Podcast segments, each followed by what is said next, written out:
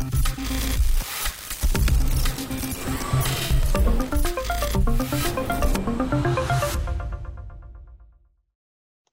I'm Mike Sibley, and I lead James Moore's manufacturing team. On this episode of More on Manufacturing, we're joined by Marie Hibbert. Marie joined James Moore just uh, a few months ago and is our Director of Business Intelligence and Data Analytics. Uh, prior to James Moore, Marie was actually with Florida Power and Light as a director in their tax technology group, focusing on implementing tools and technologies to support the organization in the areas of process automation and analytics that's that's a lot of um, that's that's a lot of words there. But you know, Marie, we got a we got a pretty fancy title with business intelligence and data analytics. Uh, why don't you just tell us what is that? So really, it just boils down to I help organizations use the data that they already have access to to be more strategic and make better business decisions. So I think we see over and over again that companies are sitting in just upon a vast amount of information um, and don't really either have like the time or the capital or the resources to really leverage that in a way that can be meaningful. Yeah, and, I, and actually, you know, that was one of the thought processes to having you uh, join the show this this month is that you know I work you know working with manufacturers of all sizes. Mm-hmm. They've got data and some of them know how to use it some of them do use it some of them use some of it and some of it's just kind of all over the place and oh, so yeah. you know i really think this is something that regardless of size manufacturers need to think about it but you know given your expertise uh, you know from your perspective why is this important why is business intelligence because that's actually kind of a really weird term so i think people get like data a lot but business sure. intelligence so why why is that important so, you know, I think if we've learned anything over the last year and a half, it's that change happens, right? And as an organization, if we're agile and we're flexible, you know, in one scenario, at least we can keep pace with the change, or or like what would be even better is to be able to capitalize on the change. Mm-hmm. and so i think you know you look at organizations and they have this data and they don't really realize that it's one of their most important assets. Um, and i think until you know you throw out the fancy terms data analytics and business intelligence it's really just using data to make decisions. That that's that's all it boils down to. And that can incorporate systems and technologies and data and all of those things, but it's how do I use my data to make decisions in my organization?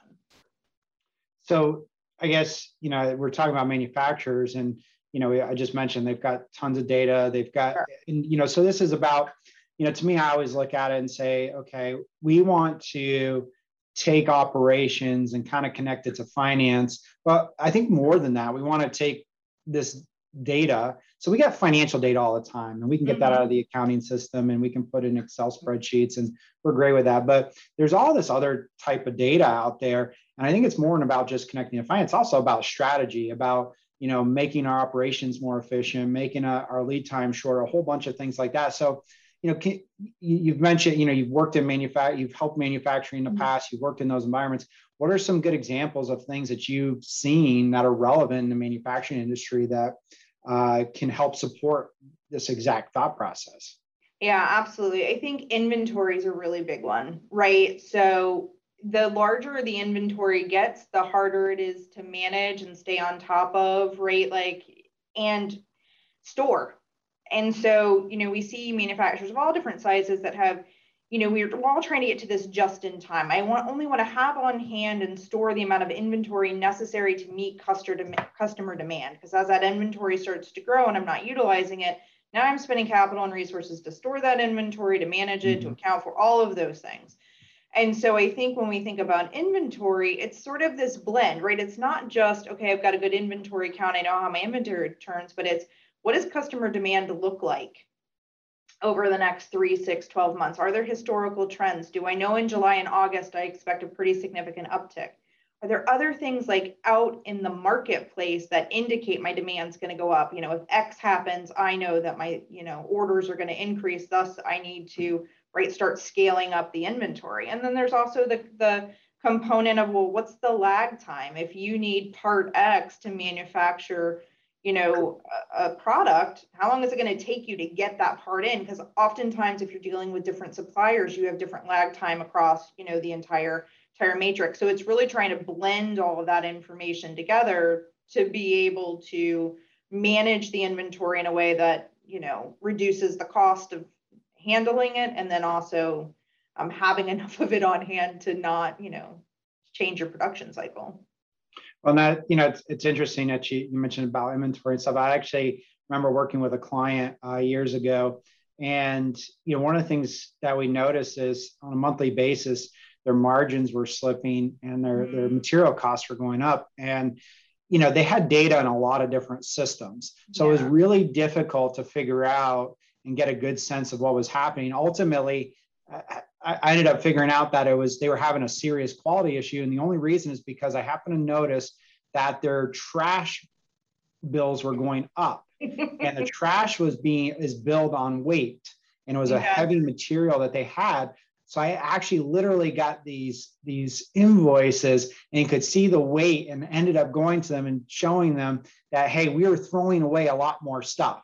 But this was mm. a very manual process of literally going through, you know, first finding it, going through the general ledger and saying, okay, wait a second, I see a trend here that doesn't make sense. Mm-hmm. Then digging out invoices. So, you know, so, and I guess my point being is a lot of manufacturers will have a basic accounting system, but then they may have a different inventory system. They might have right. a different maintenance process system, or they may not even have a system necessarily at all. Maybe Excel spreadsheets. Mm-hmm. You know, when you've got all this stuff kind of all over the place how, how do you do that? How do you how do you work with that? Right so you're trying to do a root cause analysis but you've got data sitting in 10 systems and just the process of accumulating the data takes so mm-hmm. long but the time you've done it it's already passed and yeah it might deliver some great insights. So i think when we talk about that what we have to do is look at a couple of things. So we've got data across disparate systems which probably means they're not formatted the same way but I think today mm-hmm. what we're finding is more and more like sub- subscription-based tools, or even you know uh, tools that have back-end availability to pull data out.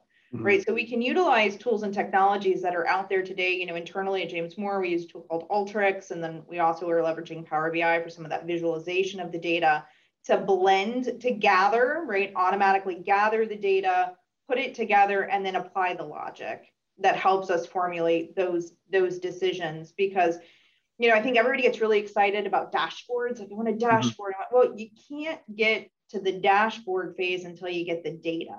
And, mm-hmm. you know, you don't want to have to undergo this massive data exercise, you know, manually over and over again if it's going to be relevant to the organization. So we really want to um, make that a repeatable process. So, you know, I guess one of the things that comes to mind too, though, is, you know, you've got a lot of these systems where, and it seems to be like this has changed over the last say 10 years or so where you got all this data in a system but you got to get like their engineers to do something so you can get the data out mm-hmm. when I, I, think a lot of them use the, the same types of back-end databases mm-hmm. that are right. relatively accessed you just need to know what the data tables are so i guess what you're saying is you know there's there's some there's a some level of automation that you can build into these things and that's part of this business intelligence process. Yeah, I mean, I think when we talk about it in talking about like, you know, I joke, it's like just in time data. We need to get the data timely because if we're going to make decisions, we have to be able to kind of have a snap of the finger and pull together that information. And really, the only way to do that is to connect to these systems, sometimes sort of through the, the back channels, right? Pull that information out and then, right, use a tool to build that workflow and apply the, the logic steps to transform the data into something that's actually usable. Um, you know, what we want to try to avoid is somebody now whose full-time job is running these reports out of, you know, 10 different systems. We, we really want to kind of go behind, pull out the data and, and do it in a different sort of way so that it's not so manually intensive. So process automation as it relates to data analytics is important because great you went through the exercise but if you can't do it quickly and you know again and again and again it you know it's just too time it's too time consuming and i think organizations are always trying to do more with less less resources less everything and so we want to enable that by using some technologies that help you know automate that across the board well and i think even just as an example recently you had worked with some with a organization that was taking them like eight hours to get some mm-hmm. data mm-hmm. points where they needed it for whatever purpose it was and you got it down to like 30 seconds or something like that. So was it? I, I may be exaggerating, but it was 30. It's 30 seconds to run the workflow, right? But then they have an analyst that's looking at the data to, to look for anomalies, right? So instead of the analyst spending the time putting all of the data together and doing sort of a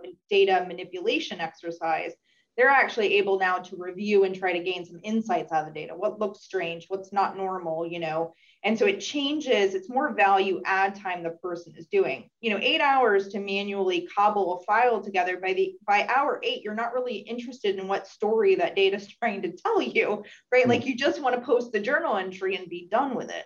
So when mm-hmm. we can automate that process, it really just frees someone up to be able to do more of the analytics on that data. So they're not going through 6,000 lines of data, looking at every transaction and trying to make, you know, determinations. So mm-hmm. absolutely.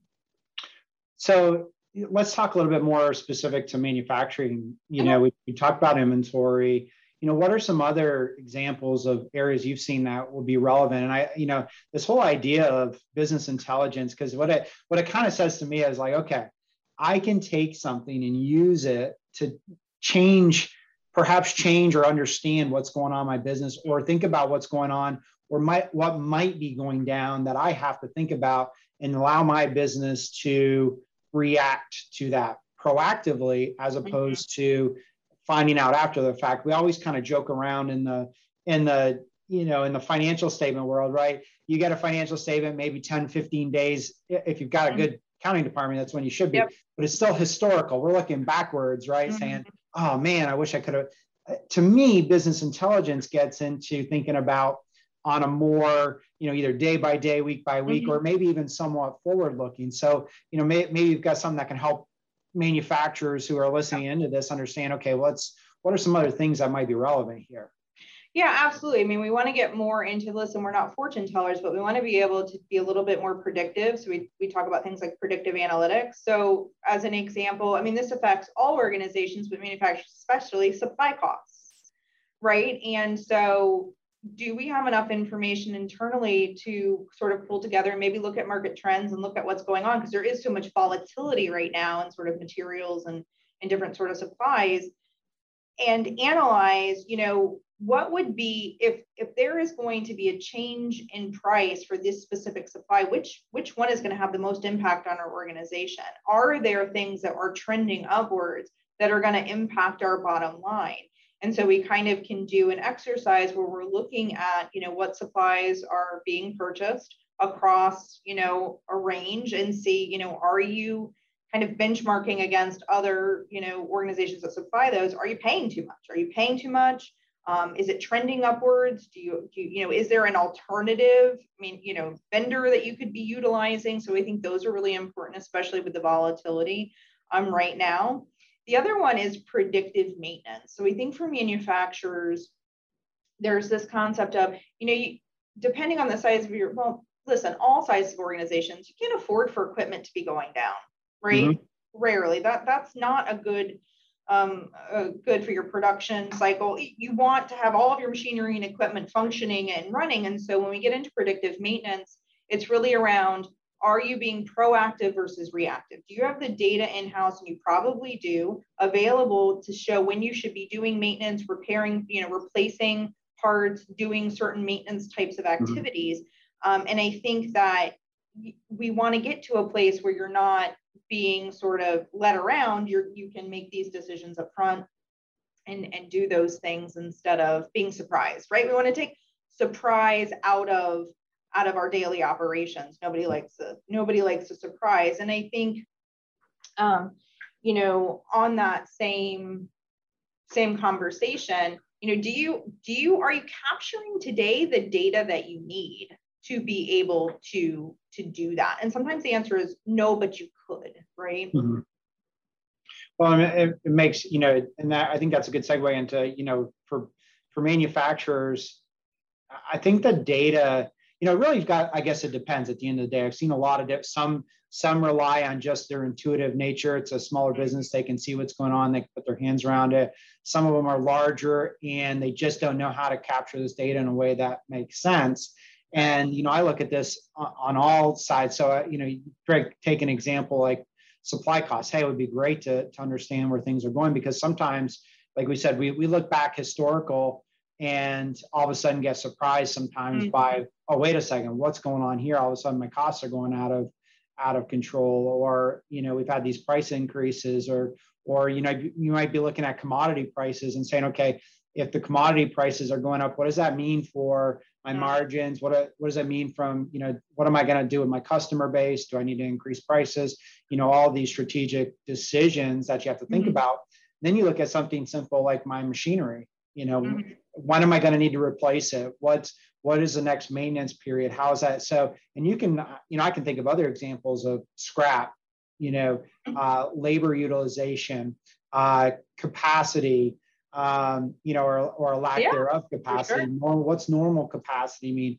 There's so many different things that I think can play into it. But, you know, so I guess as I start thinking about this and, you know, the, there's a lot to think about. So, you know, so far, kind of what I pulled from this is if we can, if we can get the data in some way, shape, or form, no matter how many systems, chances are you can work, we can work with it in a way mm-hmm. to, to get us into something that is meaningful which I guess is that next thing is okay. So how do you how do you how do you start down this road? I guess one thing I think of, and you can kind of take it from there, is kind of know what's important to you. Absolutely. What are the problems you're having today? What are the questions that you're asking that you don't know the answer to? Like I think a lot of our our business owners know it in their gut, right? Mm-hmm. But they really want the data to back it up. And the, the questions about should we purchase new equipment? Should we expand our operations? Should we target a new market? you know, and you get these gut instincts. And I think sometimes, right, we want to bring the data back behind it to either, right, shore up and say, yeah, absolutely. And here's the, the data that supports that conclusion. Or yes, but, or yes, and you also need to, to keep these other things in mind. So I think the first process is figure out what the problem is or figure out what the question is. And then I think it's do you have enough data or in-house today to actually do the analysis? So we use predictive maintenance as an example. So there's a couple of questions we would start with, right? Like, are you, do you have repair logs? Are you logging when you're repairing your machines? Um, do you have invoices available for that repair expense, right? Like, so when did those repairs happen? How often are they happening? You have, you know, a piece of equipment that continues to go down? Um, and then just, you know, general inventory of different equipment that you have in house. Like, did you summarize it all so it's not you know very helpful so i think that's the first is you know what data do you have and then it's working through okay well maybe we don't have all of the data we have but now let's work to collect these other pieces of information so we can sort of have more of a holistic picture and that's really where that process automation com- component comes into play because more than likely right the invoices are sitting in one system the you know inventory of machinery and equipment sitting in another the repair logs maybe maybe somebody's just doing that Word or PDF or something and sitting in mm-hmm. another. So we want to use process automation to bring together that data and you know normalize it and create relationships between it and apply the logic. And then that way, right, we can move forward. So I think embarking on this journey is the question or the problem, drilling down on well, what data do I need to actually make a decision on this? Do I have the data in house today? And then, okay, now how do I need to marry that data together and then make that process repeatable if that's something i'm going to want to do on a daily monthly or quarterly basis right because then we want to make it easy and repeatable so it's not a major you know onus on the organization to try to bring it all together well i think you know what you know one of the things that comes to mind you know when you, when you start talking about embarking on this journey yeah. is you're right what is what is the question what is the problem and, and and part of that might be and we spent some time on earlier episodes of more manufacturing talking about transition planning and increasing the value of your business right mm-hmm. so one of the things that to me one of the things that increases the value and one of the value drivers we often talk about includes processes as well as data data analytics and, and mm-hmm. benchmarking and a number of these other areas you know, the more we can understand, the more we can adjust. It might impact your margins. It might improve your margins. It might improve your your predictability of uh, you know inventory. And that that's one I've seen on many times with clients where they order more raw materials, for example, mm-hmm. and they actually need. They might have two, three months of a certain raw material on hand. Meanwhile, the vendor can get them that same product in a week or two. Right. And right. you know, so the lead time isn't there but there's not a connection between. And so when inventory is sitting on your shelf, like you mentioned earlier, yeah. it's literally cash. And if you're borrowing on a line of credit to you know to to fund that now you're paying interest and other things and so these components can be actually critical ways to increase the value of your business over mm-hmm. time by focusing on the right metrics on the right things that are actually going to improve your operation so you know i do think that's something that you know is really really important for any business just to consider